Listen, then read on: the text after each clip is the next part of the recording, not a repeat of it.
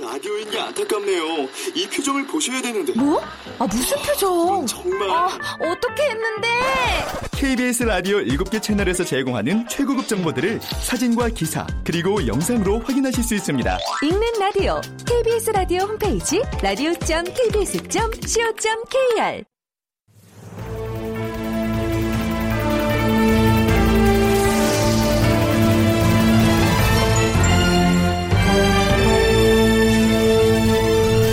다큐멘터리 역사를 찾아서.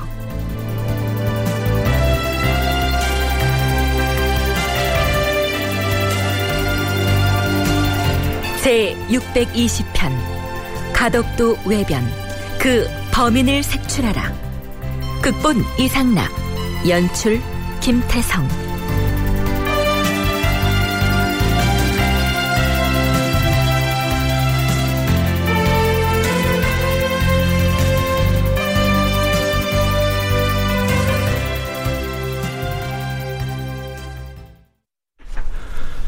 여러분 안녕하십니까? 역사를 찾아서의 김석환입니다. 지금 우리는 중종 5년 서기론 1510년에 발생했던 삼포외란의 발발 배경을 탐색하고 있습니다. 동네의 부산포, 지금의 진해에 해당하는 웅천의 네이포, 이 네이포는 제포라고도 불립니다. 그리고 울산의 연포를 일컬어서 삼포라고 하는데요. 이 삼포가 언제부터 그리고 또 어떻게 해서 외인들에게 개방이 됐고 삼포에 설치된 외관은 어떻게 운영되고 관리돼 왔는지와 세종 때 대마도주와 맺은 계해약조 이 조약의 내용은 과연 어떤 것인지 등에 대해서는 지난 시간에 대강 짚어봤습니다. 자, 지난 시간 말미에 외관에 드나드는 외인들을 접대하는 데 쓰는 비용 즉 외료의 부담 때문에 조선 조정이 골치를 알아왔다 하는 언급을 했었는데요. 우선은 이 외료의 성격에 대해서 전공 학자들의 설명을 들어볼까 합니다. 연세대 국학연구원 윤훈표 연구원과 부경대 대마도 연구센터 신민정 연구원의 얘기입니다. 계약조에 따르면은 이 세계선 무역선이 도착해서 거래를 마치고 돌아갈 때까지 그리고 특히 이 상경했을 경우에는 그 사람들이 도로 내려와 가지고 대마도나 일본으로 떠날 때까지 그 배를 지키는 간수에게는 식량을 이제 어, 조선 정부에서 주도록 되어 있습니다. 이제 바로 이제 외관에서 정식으로 이제 허락을 받아서 머무는 외인들에게는 그 식량을 지급해 줘야 되는데 그것이 바로 외료입니다. 이것은 계약 약속에 따라서 그 합법적으로 그 이 머무르는 외인들에게 지급하는 요 예, 그것이 바로 이제 외로라는 겁니다. 외관으로 건너오는 그 일본인들이 거의 다 사신으로 오면서 교역도 하는 그런 이제 외인들이거든요. 그러니까 외국에서 사실 사신이 오면 우리나라에서 접대 같은 것들을 막 해주고 이렇게 하잖아요. 접대를 하면서 이 사신들이 또 이제 일정 기간 동안 계속 머무르기 때문에 머무르는 동안에는 조선에서 뭐 밥도 먹어야 되고 또 옷이 떨어지면 옷, 옷도 사, 사 입어야 되고 신발도 사 신고 이런 것들 다 해야 되니까 생활 필수품이나 일용품 이런 것들을 다 지급을 할 수는 없으니까 이제 그 당시엔 또뭐 돈이 활성화돼 있는 것도 아니고 그러니까 이제 곡물이나 이런 거를 이제 급료로 지급을 하는 거예요. 머무르는 기간 동안. 그렇다면 이 외료 때문에 무슨 문제가 있었는지 중종 즉위 후 삼포외란이 일어나기 직전까지의 실록 기사 중에서 이 외료와 관련된 몇 대목을 살펴보겠습니다. 중종 2년 11월 26일 조강에서 대사헌 장순손이 아뢰었다. 주상 전하, 지금 연변에 비축이 없어서 외료를 지급하기가 어려운 실정이옵니다. 이대로 두었다가는 변방에서 더 걱정거리가 생기지 않을까 심히 염려되옵니다. 성주 이하 가급의 저축이 부족하면 성주 이상의 읍의 저축도 같이 계산하여 주도록 하시옵소서. 중종 2년 12월 8일 영의정 유순이 아뢰었다. 우리나라는 작은 나라이옵니다. 따라서 변방에서 외료에 드는 비용을 감당하기가 힘에 겨운 실정이온데 이에 반하여 공신들의 소득은 너무 많사옵니다. 무릇 이번에 공신이 된 이들은 그 부모와 처자까지도 작을 봉하였기 때문에 신의 자식도 가자를 얻어 싸웁니다만 이는 참남하다고 생각되옵니다. 중종 4년 1월 24일에 열린 경연에서 특진관 홍경주가 아뢰었다. 전하, 근자의 변경 지역에 특별히 근심거리가 없어서 수년 동안 편안하게 지냈사옵니다. 하오나 위태로운 일은 편안한 데서 생기고 근심은 소홀한 데서 생기는 것이옵니다. 문제는 남방 지역이옵니다. 특히 삼포의 외인은 예로부터 뱃속의 병이라고 비유하여 싸운데 어지간한 병고가 생겨도 그 지역을 관할하는 변장이 이것을 숨기고서 조정에 개문하지 않고 있는 실정이옵니다. 외인들도 또한 이러한 뜻을 알고 수시로 변방의 우리 백성들을 검략하고 있사옵니다. 근자의 웅천에서는 사람을 죽인 외인이 있었으니 이 또한 큰 문제이옵니다. 외려 또한 경상도 성주 이하에서 곡식을 보내주고 있사옵고 또한 외인들의 선박에 대해서도 보내주는 곡물이 적지 아니하니 그 바람에 경상도에서 비축한 곡식은 거의 다 소진되어 싸웁니다. 전하, 금후로는 부득이 성주 이상의 곡식도 징수하여 외료에 충당하여야 하겠사옵니다. 외인들에게 지급하는 외료가 제포의 경우 100여 석에 이르며 부산포는 무려 600여 석에 달하옵니다. 신의 생각으로는 장차 더 이상은 감당할 수 없을 듯 하옵니다. 신이 듣건데 조종조에 있어서는 항상 외관을 드나드는 선박의 수를 엄격하게 한정하였기 때문에 인근 군읍에서 비축한 양곡이 여유가 있었다 하옵니다. 하운데 배주 연산 때에 있어서는 외인들이 서신을 가지고 왔다고 핑계를 대거나 혹은 관직을 받는다는 핑계를 대고서 끊임없이 몰려왔사옵니다. 1년에 지급되는 외료가 걸핏하면 2만여 석에 이르렀기 때문에 변방 군읍에서 축적한 곡물의 절반은 벌써 소모돼 버려서 때맞춰 외료를 지급하지 못하고 있사옵니다. 그러자 외노들은 이를 원망하며 성을 내고 있사옵니다. 삼포를 드나드는 외인들에게 지급하는 이 외료 때문에 조선 조정이 얼마나 큰 부담을 지고 있는지 알만하죠. 더구나 연산군 제위기에는 이 삼포를 드나드는 외인들을 제대로 관리하지 않고 방치하다시피 했기 때문에 세종 때 맺었던 개해 약조는 거의 지켜지지 않았던 것입니다. 자, 그렇다면 이 외료는 누가 어떤 방식으로 부담했을까요? 이 세금을 중앙이 납부하는 것이 아니라 삼포에 있는 외관에게 이제 주는 것이죠. 그래서 이제 대체를 하는 이런 이제 방식으로 그 외료는 이제 운용을 하게 됩니다. 근데 이제 문제는 뭐냐면 외인들의 수가 막 증가하고 심지어 6천만까지 되니까 그런데 또 주연들은 흉년이 들게 되면 세금을 깎아줘야 됩니다. 이래가지고 외관 주변에 있는 그 이 주연들에서는 수천제 어려움이 쌓이는 거죠. 외인들은 늘어나고 또는 뭐 그 흉년이 돼가지고 뭐 수확은 적어지고 그럼 세금을 원래 깎아줘야 되는데 또 깎아주기면 또 외인들이 또 난리를 치고 이래서 아주 중앙정부로서는 특히 또 주연들로서는 굉장히 큰 골칫거리가 되었습니다. 윤훈표 연구원은 외료 때문에 외관과 인접한 주현에 숱한 어려움이 쌓였다라고 했는데요. 나라의 세금을 내는 대신 삼포의 외관에 외료를 부담하는 걸로 납세 의무를 대신하고 있던 백성들이 따로 있었습니다. 경상도 성주 이하 지역에 사는 백성들이었습니다. 그런데 삼포를 드나드는 외인 선박의 수가 늘어나게 되고 외관에 거주하거나 출입하는 외인들의 수 역시 점점 더 많아지고 있었으니 성주 이하 지역에서 거출하는 세금만으로는 감당할 수가 없다. 그러니 외료를 부담하는 지역을 성주 이북으로 조금만 더 넓혀달라. 이렇게 주청이 올라오고 있는 것이죠.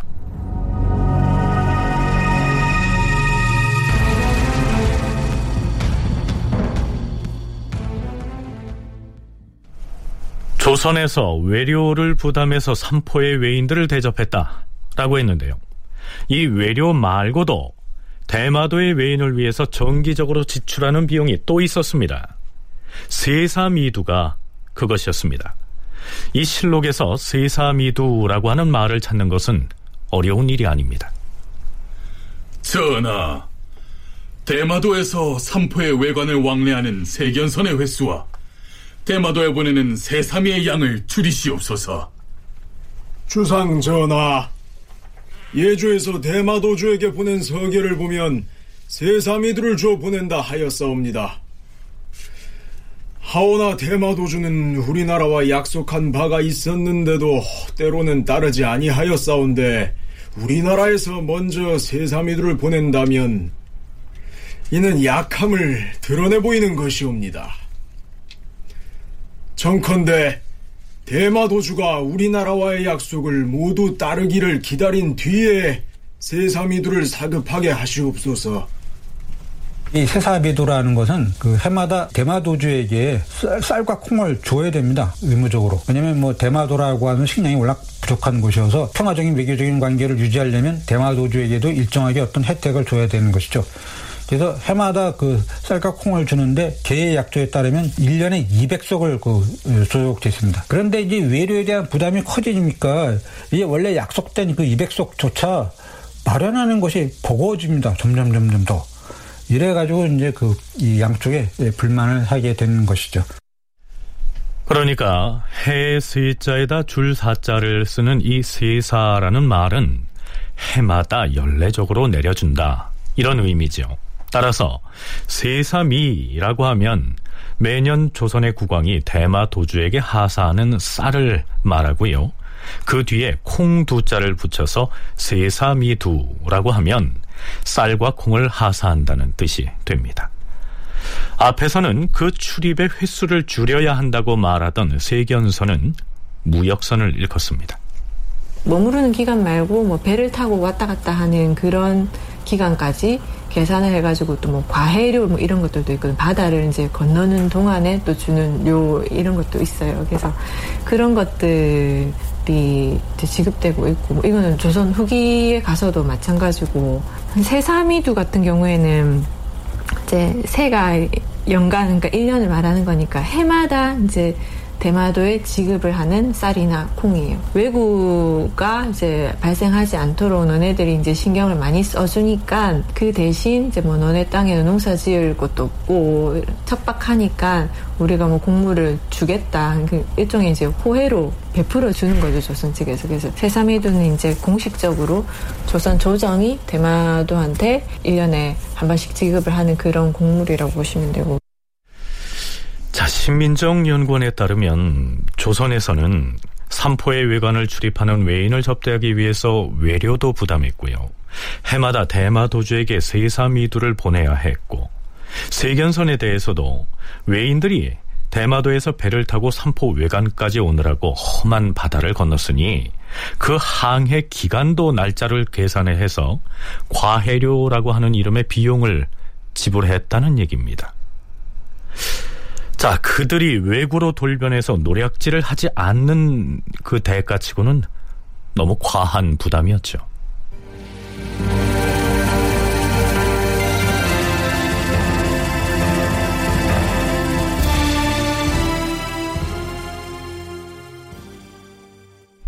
대마도에서 건너온 외인들이 흥리선이라고도 하고 세견선이라고도 불리는 배를 타고 삼포의 외관으로 와서 조선과 무역을 했다고 했습니다.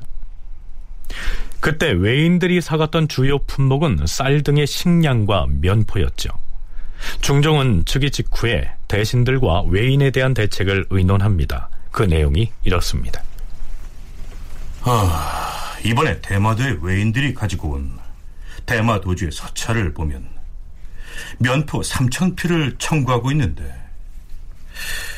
이들의 청을 매번 들어줘야 하는 것이오. 예, 전하. 그들의 청을 진실로 들어주어야 하옵니다.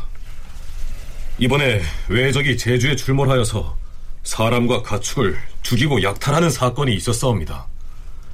이 때문에 제주를 왕래하던 세 명의 관리가 죽었사옵니다. 마땅히 대마 도주에게 통보하여서 외적을 다스리게 해야 하옵니다. 하오나 세견선을 타고 들어온 외인들의 요구를 들어주지 아니하면 외인들의 노략질은 더욱 극심해질 것이옵니다. 아니되옵니다, 전하.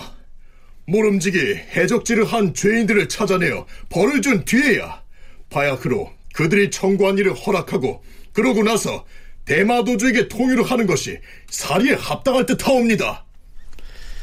자, 이런 내용인데요. 그렇다면 그들은 조선에 무엇을 갖다 팔고 식량이나 면포를 가져갔을까요? 그들이 조선에 건너올 때마다 어김없이 가지고 들어오는 물품은 동철, 즉 굴이었습니다. 태종실록을 보면요. 태종 17년 12월 9일 대마도주 종정무가 동철 500근을 보내면서 조선에서 종을 본보기로 만들어 주기를 청하였다. 왕이 하교하기를 그들이 청한 대로 종을 만들어 주되 단 이번 한 번만 그렇게 하라라고 하였다. 네, 이런 기사가 올라 있고요. 세종이 막 왕위에 올랐던 시기의 실록에는 또 이런 내용이 쓰여 있습니다. 대마도에서 돌아온 경차관 이해가 아뢰기를 화양 무기인 화통완구는 오직 동철을 부어서 만드는 것인데 동철이 우리나라에서 나지 아니하므로 대마도에서 동철을 구하여서 군기감에 주고 화포를 제작하도록 청하였다. 왕이 윤허하였다. 네. 이때까지만 해도 조선에서는 동철의 생산량이 충분하지 않았던 것입니다. 물론 얼마 지나지 않아서 조선 조정에서도 동철 장인들을 양성해서 동철을 재련하게 합니다. 태종대나 뭐 이런 데 같은 경우에는 이렇게 사신단이 오면서 뭐 무역의 형태를 띠고 오는 그런 일본인들이 그렇게 많지 않았기 때문에 그때는 그냥 진짜 뭐 흥리로 오는 그런 외인들이 많았고 그때는 주로 이제 교육한 물품이 보면 개별적으로 하는 뭐 소금이나 뭐 물고기 이런 것들 가지고 오면 이제 조선 측에서 뭐 면포로 바꾸거나 아니면 뭐 곡물로 바꿔주거나 이런 식으로 해가지고 교육을 했는데 이게 이제 규모가 점점 커지다 보니까 그리고 조선에서도 그 동철이 일부 이제 뭐 동전 만들 때도 쓰이고 그다음에 우리 녹그릇 뭐 이, 런 것도 다 이제 그런 걸로 들어가잖아요. 그런 일부 이제 충당되는 그런 게 있었기 때문에 동철을 요구를 했는데 이제 대마도 측에서는 자기네들이 이제 교환할 수 있는 그런 그러니까 면포도 그렇고 곡물도 그렇고 필요로 한 거를 얻기 위해서는 이 동철이 가장 만만한 거죠. 그래서 이거를 이제 교역해 달라고 요청을 자주 했고. 네, 문제는 대마도에서 끊임없이 이 동철을 가지고 와서 무역을 요구하니까 오래되지 않아서 그 수입 물량이 수요를 넘어서 버린 것입니다. 일본이라는 나라는 구리가 세계에서 가장 많이 생산되는 그런 지역이었고 또 조선에서는 이제 구리라고 하는 금속이 대단히 중요하기 때문에 많이 수입을 했는데요. 문제는 뭐냐면 외인들은 이제 자기들이 그 재련에서 갖고 온 이 동철을 가지고 와서 어, 조선에서 생산되는 면포나 식량 등과 교환을 해 갑니다.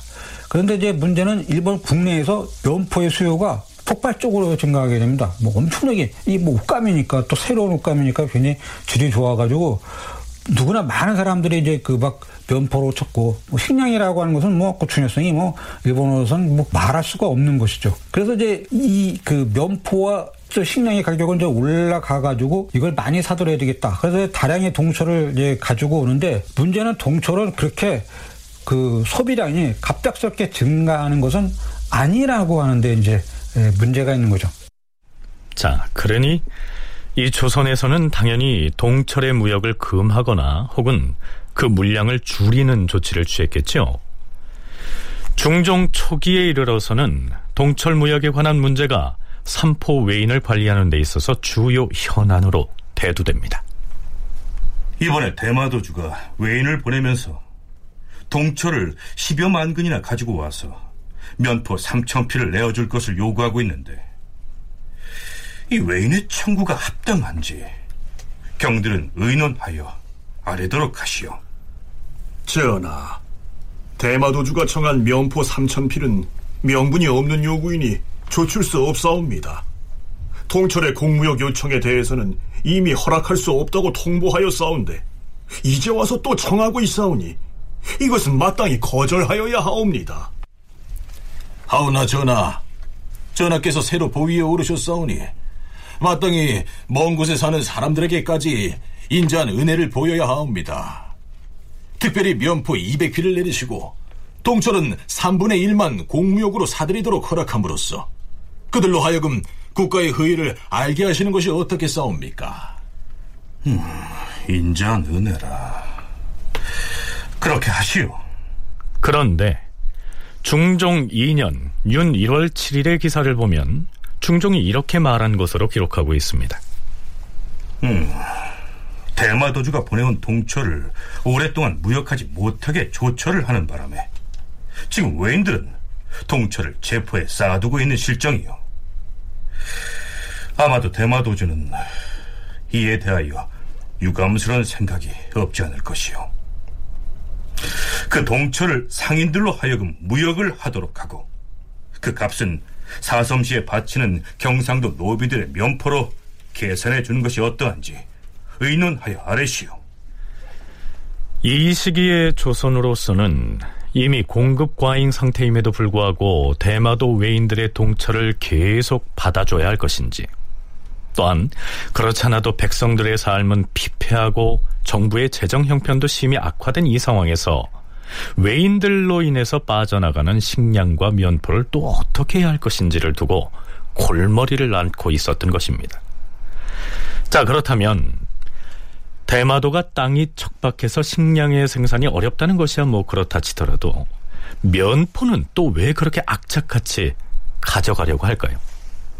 대마도 측에서는 이제 자기들이 원하는 게 그거니까 얻으려면은 이제 동차를 계속 갖고 오는 거예요. 그래서 그런 이제 불균형이 생긴 거라고 볼 수 있고 그 면포 같은 경우에도 우리는 뭐 문익점이 모카씨 가져와가지고 이제 면화를 재배를 하기 시작했는데 일본 같은 경우에는 그게 1500년대 후반이 돼야지 이제 모카가 들어와요. 그러니까 그 면포를 생산하기가 이제 할 수가 없는 상황인 거죠. 이 시기는 일본 뭐 막부치게 하고 이제 영주들을 하고 좀 있는 집 사람들은 좀 부드럽고 일반 천하고 다르니까 수요가 많았다고 하거든요. 그래서 계속 이제 요구하다 보니까 면포는 계속 뭐 빠져나가고. 자, 이런 여러 가지 문제들이 중첩돼 있었기 때문에 반정에 의해서 출범한 중종 정권으로서는 바로 이 외인들에 대한 정책을 어떻게 정립하고 또 시행해 나가느냐 하는 아주 매우 중요한 시험대에 올랐다. 이렇게 볼 수 있습니다.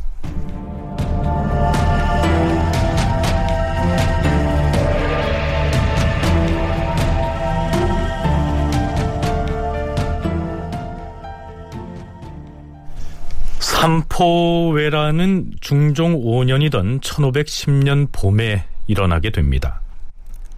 하지만 바로 그 전해 초겨울, 바로 그 삼포회란에 결정적인 영향을 미치는 사건이 발생하죠. 가덕도 외변이 그것입니다. 어느 날 지금의 진해에 해당하는 웅천에서 목재를 구하기 위해서 가덕도에 인부들을 들여보냅니다.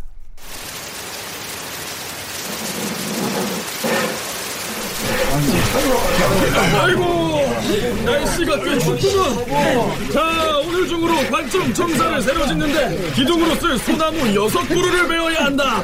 독지를 멈추지 말고 교대에 가면서 하거라. 예. 아이고 아이고 자 여기 소나무 안으로 넘어간다.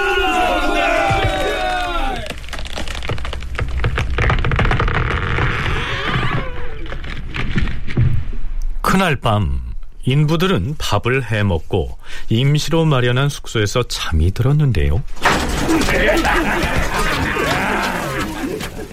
아니 이방지 너희들 누구야?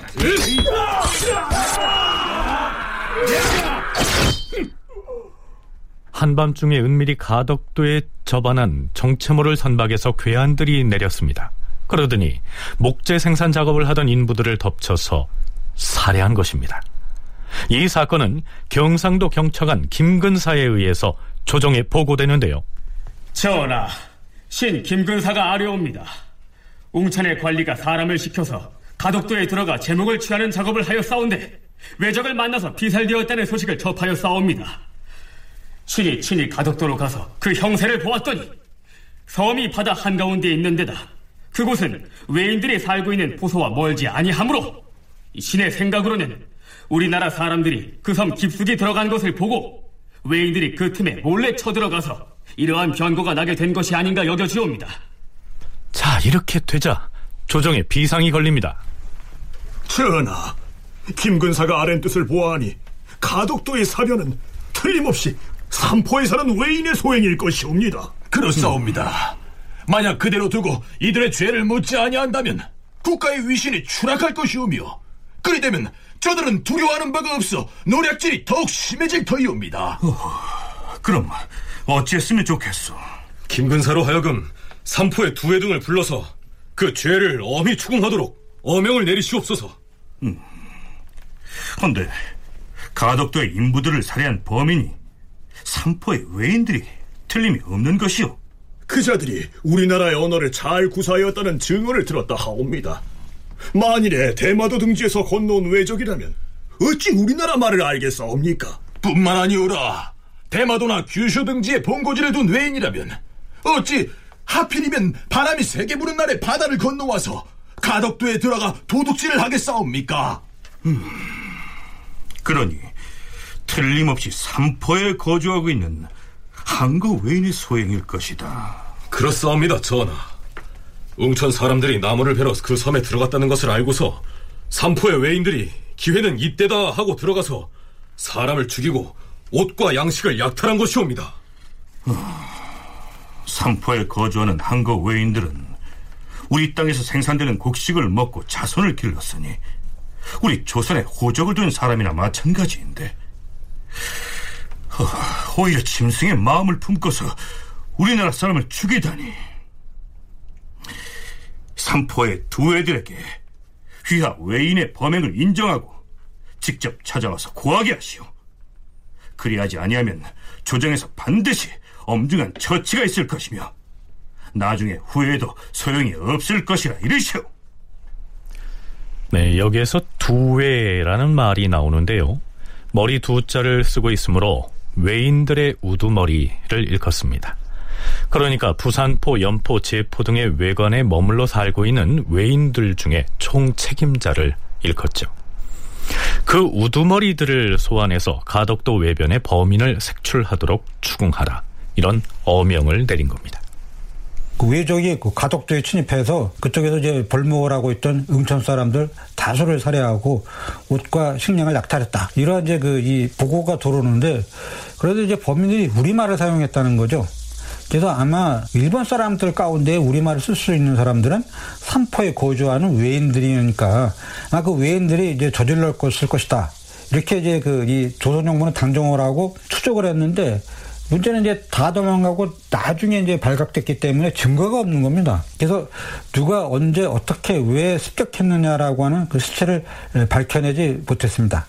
그리고 이제 더욱 큰 문제는 뭐냐면 이때 그 삼포에 살던 외인들이 이 문제를 일으켰다면 그것이 대마도주에게 반드시 보고가 됩니다. 어떤 형태로든지. 그런데 그 대마도주에게 보고되었다는 기록이 발견이 되지는 않아요. 과연 가덕도에서 사변을 일으킨 범인을 색출할 수가 있을까요?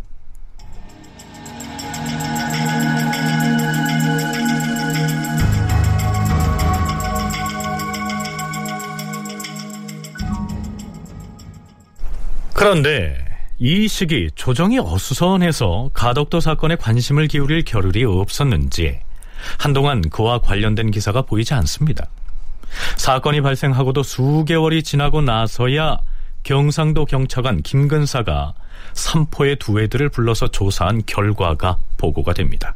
자, 우선 김근사가 중종에게 보고한 장계는 이렇게 시작하죠.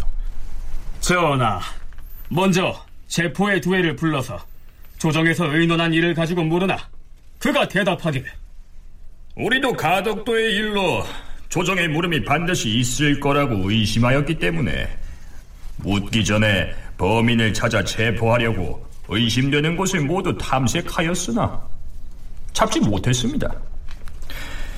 조정에선 그들이 큰 배를 타고 바람을 무릅쓰고 가덕도에 들어갔고 또한 조선 말을 할 줄 안다는 등의 일 때문에 우리들을 의심하지만 삼포에 자주 왕래하는 외인이라면 누가 조선 말을 알지 못하겠으며 바람을 타고 바다 파도 속을 항해하는 것도 또한 외인이면 누구나 하는 보통의 일이니 이로 인해 우리들에게 의심을 두어서는 안 될 것입니다. 이렇게 대답했사옵니다. 조사를 하는 과정에서 이제 그때 그 당시에 왔었던 그 외인들의 특징을 이렇게 확인을 해보니까 일단은 조선말을 할 줄 알더라 그게 있고 그 다음에 하나는 배가 상당히 이제 큰 배를 가지고 왔더라는 거죠. 그리고 그때가 바람이 진짜 폭풍 수준을 많이 불었는데도 불구하고 이 바람을 이제 무릅쓰고 이렇게 그 가덕도까지 들어온 거예요. 그러니까 일단 배를 상당히 이제 잘 다루는 뭐 그런 집단들일 거고 조선 측에서는 포소 외관의 두 애들을 부른 이유는 그런 측면에서 볼 때 일단 그 주변이고 포소 외관하고 가까운 지역이고 하동도가 이 삼포 지역하고 가깝고 그다음에 조선 말을 할 줄 안다는 거는 그러니까 포소에 거주하고 있, 는 일본인이니까 가능하다고 생각을 했기 때문에 이 세 지역에 이제 두 애들 불러가지고 물은 거죠. 근데 네, 한마디로 삼포 중에서 맨 먼저 제포 외인의 우두머리를 불러서 조사했는데 그가 진술하기를 범인이 평소 제포에 거주하는 외인은 아니다. 이런 대답을 했다는 것입니다. 김근사는 이 장계에서 두 회를 불러서 조사한 내용을 상세하게 기술하고 있습니다. 그 내용을 현지에서 주고받은 문답의 형식으로 소개하자면 이렇죠.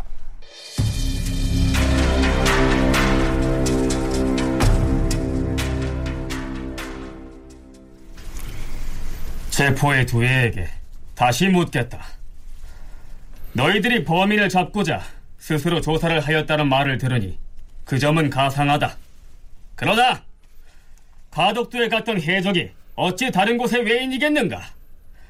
너희들 관하 사람의 소위가 분명하다. 그 형적이 이미 나타났으니 숨길 수는 없을 것이다. 이곳의 변방 장수가 묻더라도 마땅히 사실대로 고하여야 하겠거늘 하물며 내가 조정에서 왕명을 받들고 직접 와서 묻는데 어찌 감히 숨기려고 하는 것인가? 저희들이 어찌 조선 조정을 속이겠습니까?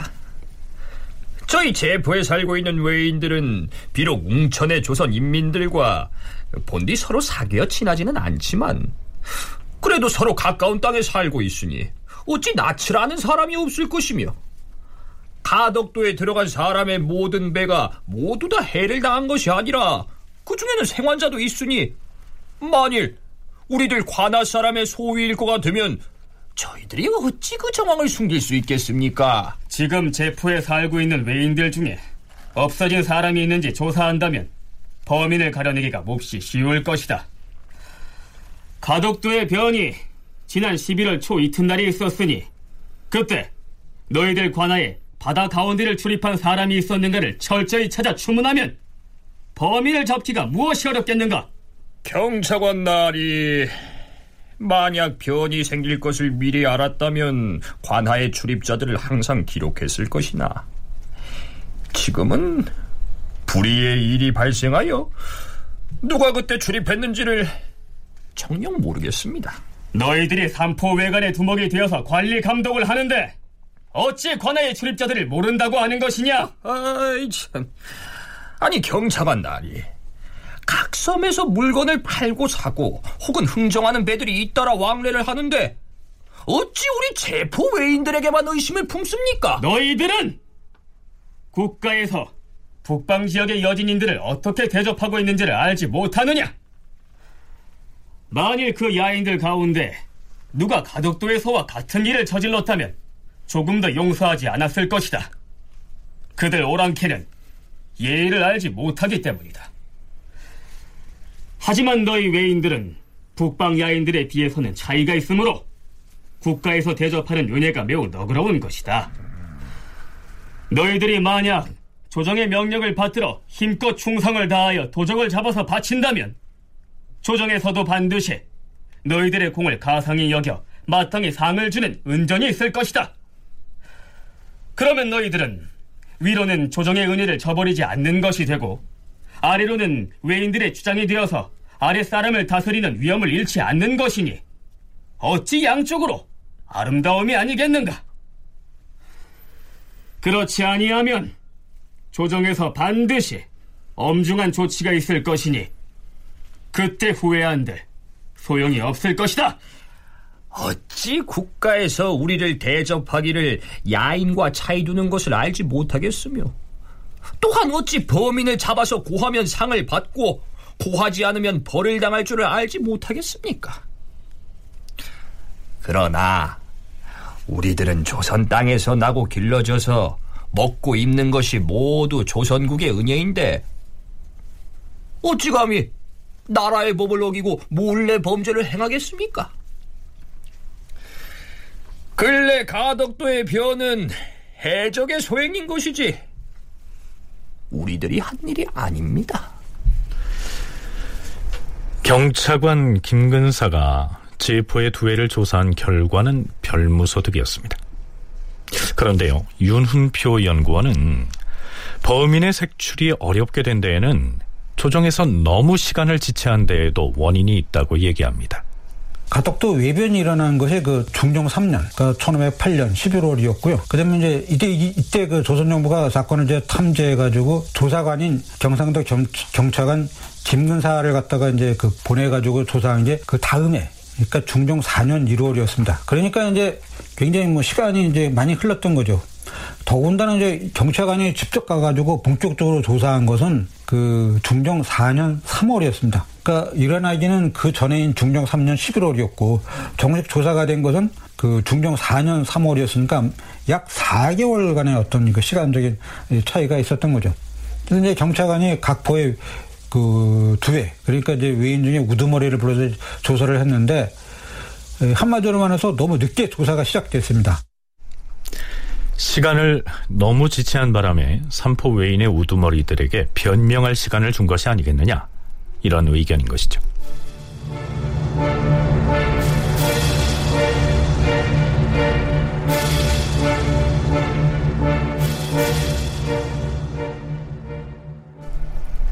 자, 그럼 이번에는 부산포의 두회를 불러서 조사한 내용을 살펴보죠. 경차관 김근사가 부산포 외인들의 소행이 아니냐고 추궁을 하자 이 부산포의 두 회는 제포의 두 회보다 더 완강하게 부인합니다. 경찰관 나리께서 지금 묻는 그 사건은 지난 12월에 가서야 고기를 낚으러 왕래하다가 처음 들었습니다. 나리, 가덕도는 경상 우도에 있고 우리들은 경상 좌도에 살고 있어서 거리가 먼데 어찌 우도 사람이 좌도의 일을 알겠습니까? 무릇 도적질을 하는 자들이 어찌 서로 가까운 곳에서만 나오겠는가? 지금 네가 하는 말을 들으니 부산포 외인들 중에는 범인이 없고 가덕도에서 가까운 제포 외인의 소위임을 지적하여 말하는 것 같은데 그렇다면 어찌 제포 외인들 중 아무개의 소행이라고 정확하게 말하지 않는 것이냐? 제포의 누구누구가 범인인지를 실토를 하면 될 것 아니겠느냐? 나리, 어찌 의심되는 사람이 있다 하여 감히 지적하여 말하겠습니까? 우리의 거처가 경상우도와는 몹시 멀리 떨어져 있는데 어떻게 제포 외인의 소위라고 지적하여 말하겠습니까? 가덕도의 해적이 큰 배를 타고서 바람을 무릅쓰고 들어갔으며 또 조선말을 알고 있었다고 하니 삼포의 외인이 아니면 누구이겠느냐? 이처럼 그 형적이 이미 드러났으니 너희들이 비록 백방으로 숨긴다 한들 조정이 어찌 너희들을 의심하지 않을 수 있겠느냐? 나리, 조정이 비록 삼포 사람들을 의심하지만 우리가 사는 곳은 가덕도와 멀리 떨어져 있으니 일의 형편으로 볼 때 바람을 무릅쓰고 출입할 수는 없습니다. 또한 저희 부산포 외관의 사람들이 종전부터 지킬 것을 어기고 거스르는 일이 조금도 없었다는 것은 조정에서도 아는 바입니다. 현장에서 범인을 잡지 못한 일을 두고 감히 다른 사람을 지적하여 말할 수는 없습니다. 우리 부산포에서는 정령 모르는 일입니다. 가덕도의 변은 11월 초 이튿날이 있었다. 그때 너희들 관하에서 바다 가운데에 출입한 자를 철저히 찾아서 주문하면 찾아내기가 무엇이 어렵겠느냐? 11월과 12월 사이는 곧 청어와 대구를 한창 잡는 때로서 이 기회를 잃으면 생활을 할 수가 없습니다. 바야흐로 포구에서 낚시질하고 그물질하기에 겨를이 없는데 누가 집을 떠나 멀리 나가겠습니까? 그때는 출입을 한 사람이 없었습니다. 자, 부산포 두회에 대한 조사 역시 소득 없이 끝나버립니다. 이제 연포 한 군데가 남았는데요. 연포 두회와 나눈 대화 잠시 소개하기로 하죠. 경차관 날이 바람을 무릅쓰고서 가덕도에 들어간 것이고 또한 조선말을 알고 있었다는 것을 보니 과연 근처에 외관에 사는 외인일 것이라 사료됩니다. 그러나 우리가 사는 곳은 가덕도와 거리가 몹시 먼데 아예 어떻게 바람을 무릅쓰고 배를 내었겠습니까? 그러면 가덕도와 가까운 포는 어떤 포인데 너희들이 말하는 바가 이와 같은 것이냐? 가덕도는 제포의 바로 문 앞에 있습니다. 배를 띄워서 바람이 한 번만 불면 도착할 수 있는 거리입니다. 그러면 제포 외인의 소행이라는 것이냐? 아니, 하지만 제포 사람도 또한 나라의 은혜를 매우 중하게 입고 있는데 어찌 감히 배은하고 도적질을 하고 사람을 죽였겠습니까? 어찌 되었든 가덕도의 도적은 반드시 삼포 가운데 있을 것이니 너희들에게 범인을 잡아 고하여 스스로 혐의를 벗을 기회를 주고자 하는 것이다. 누구의 소행인지 스스로 밝히지 아니하면 조정에서는 삼포 외인들 모두를 의심하지 않을 수가 없다. 나리, 대마도주가 항상 사람을 시켜서 우리들에게 책망하면서 다 이르기를 너희들은 대대로 조선의 은혜를 입었으니 그 덕해가 몹시 크다. 만일 너희들 관하에서 악행을 범하는 사람이 있으면 일일이 잡아 목을 베어서 그 수급을 가지고 와서 고하라. 이렇게 당부했습니다. 우리들이 이미 국가의 은혜를 입었고 또한 대마도주의 교실을 받들고 있는데 아니 만약 도덕질한 사람을 안다면 무엇이 두려워 구하지 않겠습니까? 그리고 오늘 질문한 사연은 마땅히 곧 대마도주에게 보고해서 범인을 반드시 찾아서 잡게 할 것이며 우리도 또한 마음을 다하여 찾을 것입니다. 삼포두회에 대한 조사는 이렇게 끝이 납니다. 자, 그렇다면 그 이전까지는 삼포의 외인들이 크고 작은 죄를 범했을 경우에는 어떻게 처리했을까요? 신민정 연구원의 얘기입니다. 일단은 잡아가지고 대마도주한테 보내는 거예요. 대마도주가 네가 알아서 처리해라 이렇게 하는 경우가 있었고 그 다음에 좀 심각하다 이렇게 생각을 하면 조선 안에서도 좀 아주 깊숙한 뭐 산골이나 이런 데 데리고 가가지고 이제 추국을 하는 거예요. 추국을 할, 할 때도 조선이 직접 하지는 않고 대마도를 통해 가지고 대마도에서 뭐 추구하는 사람이 또 와가지고 같이 이렇게 하는 형태로 하기도 하고 그 다음에 조선에서 범인을 못 잡았을 때는 대마도주한테 연락을 해서 너네가 잡아가지고 조선으로 넘겨라 이렇게 해가지고 하기도 했는데 그리고 또 한 건 같은 경우에는 효시를 한 적도 있었어요. 네, 효시를 한 적도 있었는데 진짜 드문 경우고 거의 이제 효시를 한다든지 이런 거는 거의 찾아볼 수 없고 대부분은 이제 대마 도주한테 넘겨가지고 알아서 처리해라. 그동안에는 외인들이 조선에서 죄를 범해서 검거를 했더라도 그들의 신분이 외국인이라고 해서 그 조사 또 처벌 자체를 대마도 쪽에 맡겨두고 있었다. 그런 얘기입니다. 그런데요, 일부 일본인 역사학자들 사이에는 당시 가덕도에서 사변을 일으켰던 범인을 반드시 외인들로 한정해서 볼 것은 아니다. 그 시기 조선의 백성들 중에서도 이곳저곳을 불황하는 사람들이 있었으니까 그들의 소행일 가능성도 있지 않겠느냐. 이런 의견을 피력하기도 합니다. 아, 참고로 역사학자들은 일본인 해적들은 외적 이렇게 표기하고요. 조선인인데 해변에서 도적질을 한 사람의 경우에는 물 숫자를 써서 수적이라고 표현을 합니다. 자, 그렇다면 실제로 가덕도 사건을 일으킨 범인들이 과연 조선인 수적일 가능성이 있을까요? 윤은표 연구원의 얘기 먼저 들어보시죠. 조선인의 수적이 없다라고 뭐 100%뭐 장담할 수도 없는 처지이고 그런데 이제 문제는 뭐냐면 이, 이 삼포 근처 특히 가덕도라고 하는 것이 이제 이 부산포 그 바로 옆에 있었던 것인데요. 요 지역은 매우 민감한 지역입니다. 조선과 그 대마도 또 다른 일본 사이에 여러 가지 어떤 관계가 있기 때문에 민감한 지역이라 수적들이 활동하기가 쉽지 않습니다. 또 여기 와가지고 굳이 그 민감한 지역에 들어와서 도둑질을 한다는 게 그렇게 뭐 이익이 남는 것도 아니고 이렇게 뭐 여기 출몰해야 할 특별한 이유가 없고 오히려 상대적으로 섬도 많고 해안도 복잡하고 또 통제가 없는 그런 곳이 조선의 남해안이나 서해안에는 굉장히 많이 있습니다. 그래서 뭐 오히려 조선의 수족들이 활약한다면 그런 쪽을 습격하지. 자, 조선인 수적일 가능성은 없다는 것이 윤훈표 연구원의 의견입니다. 삼포의 외관에 거주하던 한거 외인이 저지른 외변이 틀림없다. 이런 얘기죠.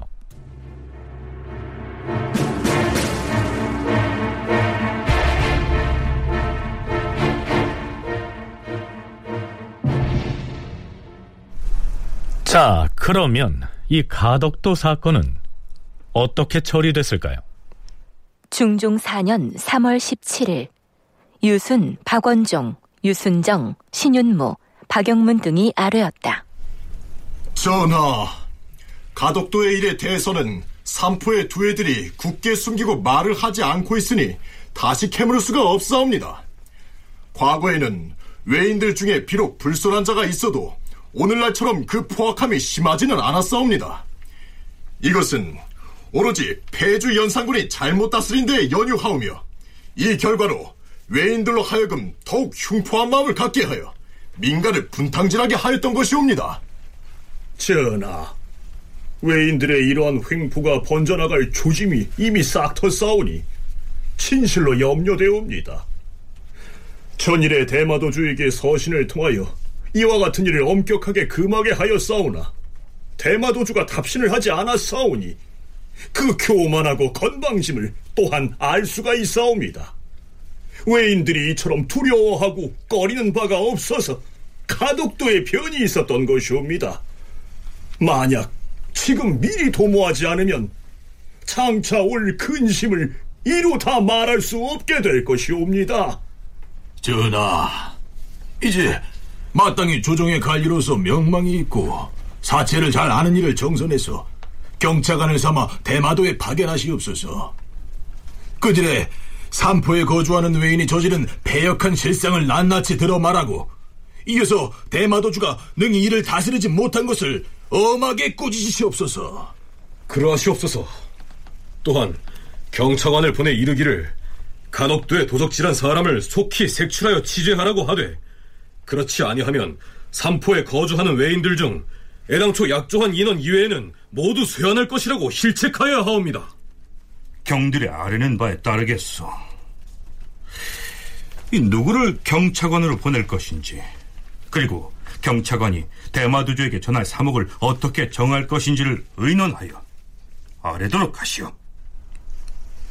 네. 여기에서 조선 정부가 대마도에 경차관을 파견할 것이라고 했습니다.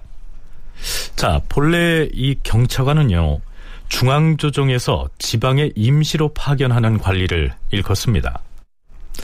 앞에서요, 가덕도 외변을 조사했던 김근사가 경상도에 파견된 경차관이었던 것처럼 말입니다.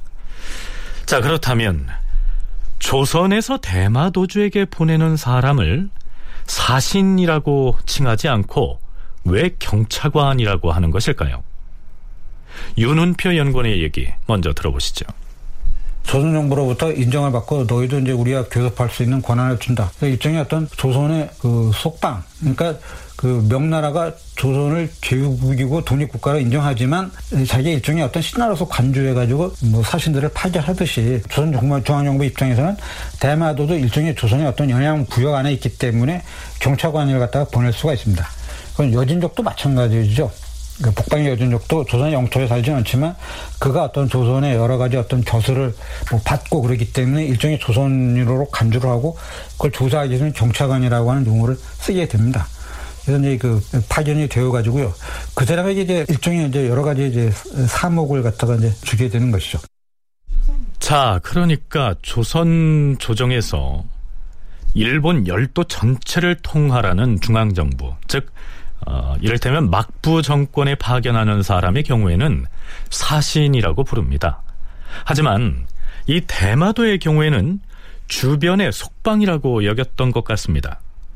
그러니까 조선의 어느 지방에 관리를 보내듯 이 경차관을 보낸 것이다. 이렇게 이해하면 될 것 같습니다. 자, 그건 그렇고요. 조선 조정에서는 이 경차관의 파견을 앞두고 삼포를 드나들고 있던 외인들에 대한 관리와 또 규제를 이 상태로 방치해둬서는 안 된다는 의견이 본물처럼 터져나오게 됩니다. 전하, 신이 조종조의 전례를 상고하건대 삼포의 외관에 거주할 수 있도록 허락한 외인들의 수는 60호로서 정해져 있어 없고 그 나머지는 모두 본국으로 쇄환하게 하였사옵니다. 하오나 근년에는 항거 외인의 인원이 넘쳐도 본국으로 쇄환하는 법이 폐지되고 인원수에 대한 약속도 해이해져 난육이 점차 성하여서 그 인원이 얼마인지를 모르겠사옵니다. 자, 앞에서요. 난육이 점차 성에서 호수가 크게 늘었다라고 했습니다. 이 난육이란 어미 닭이 알을 품어서 새끼를 쳐서 기르는 것을 일컫습니다. 그러니까요. 외관에서 거주하는 외인들이 자식을 낳고 또 그 자식들이 출가를 해서 또 집을 짓고 해서 이제는 외관에 항상적으로 거주하는 항거 외인의 수가 얼마인지를 헤아릴 수도 없을 만큼 많아졌다. 이런 얘기죠. 자, 외인들의 수가 늘어나면 조선에서 지급하는 외료의 부담이 그만큼 늘어날 것은 뭐 당연하겠죠. 주상전하, 신은 원컨대 동래, 웅천, 거제, 가덕도 등지에는 특별히 대규모 군사진지를 설치하고 인망이 무겁고 벼슬이 높으며 청렴하고 유능한 장수를 뽑아보내서 외인들의 간사한 행동을 진압하게 하시옵소서. 그럼에도 끝내 복종하지 않으면 그들을 토벌하여서 남김없이 선멸해 없애는 것이 옳사옵니다. 어찌됐든 조선 조정에서는 대마도의 경차관을 파견해서 삼포 외인들에 대한 이러저러한 문제점들을 시정하도록 대마도주에게 강력하게 경고를 하자 이렇게 의견이 모아졌는데요. 그런데 얼마 뒤 또 한 가지 사건이 조정에 보고됩니다. 주상전하, 대마도의 경차관을 파견하는 논의를 중지하시옵소서. 아니, 갑자기 경찰관을 보내지 말자니 그게 무슨 말씀이요? 신이 을 수집한 첩보에 따르면 제주에서 조정의 밭을 말을 싣고 오던 공마선을 외적이 공격하여 선원들을 죽이고 말을 탈취해 갔다고 하옵니다. 신 이를 듣고 놀람을 이기지 못하게 싸웁니다. 아니,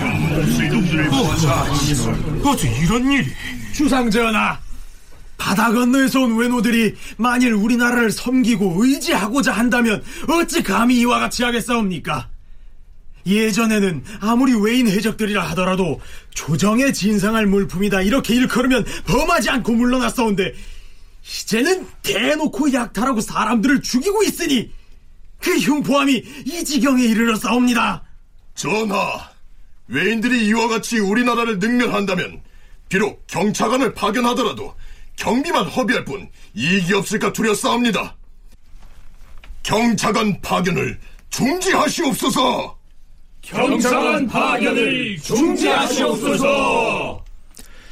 자, 그렇지 않아도 대마도 외인들에 대한 분노가 극에 달해 있던 터에 제주 공마선 약탈 사건까지 터졌으니 경차관을 보내서 설득하고 경고할 필요가 무엇가 있겠느냐? 조정의 분위기가 이렇듯 급속하게 냉각됩니다. 하지만 중종의 생각은 달랐죠. 음, 대마도주에 사람을 보내어서 더불어 통신했던 것은 이미 전례가 있는데 근래에는 통신사를 폐지한 지 이미 오래됐기 때문에 그래서 관원을 보내어서 알아듣도록 다르자는 것이 아니요 그들에게 외인들의 잘못을 일러주지 않는다면 대마 도주가 어떻게 알 길이 있겠소? 경차관은 보낼 것이요. 자, 이 삼포의 문제는 과연 어떻게 흘러가게 될까요? 다큐멘터리 역사를 찾아서 다음 주 이 시간에 계속하겠습니다.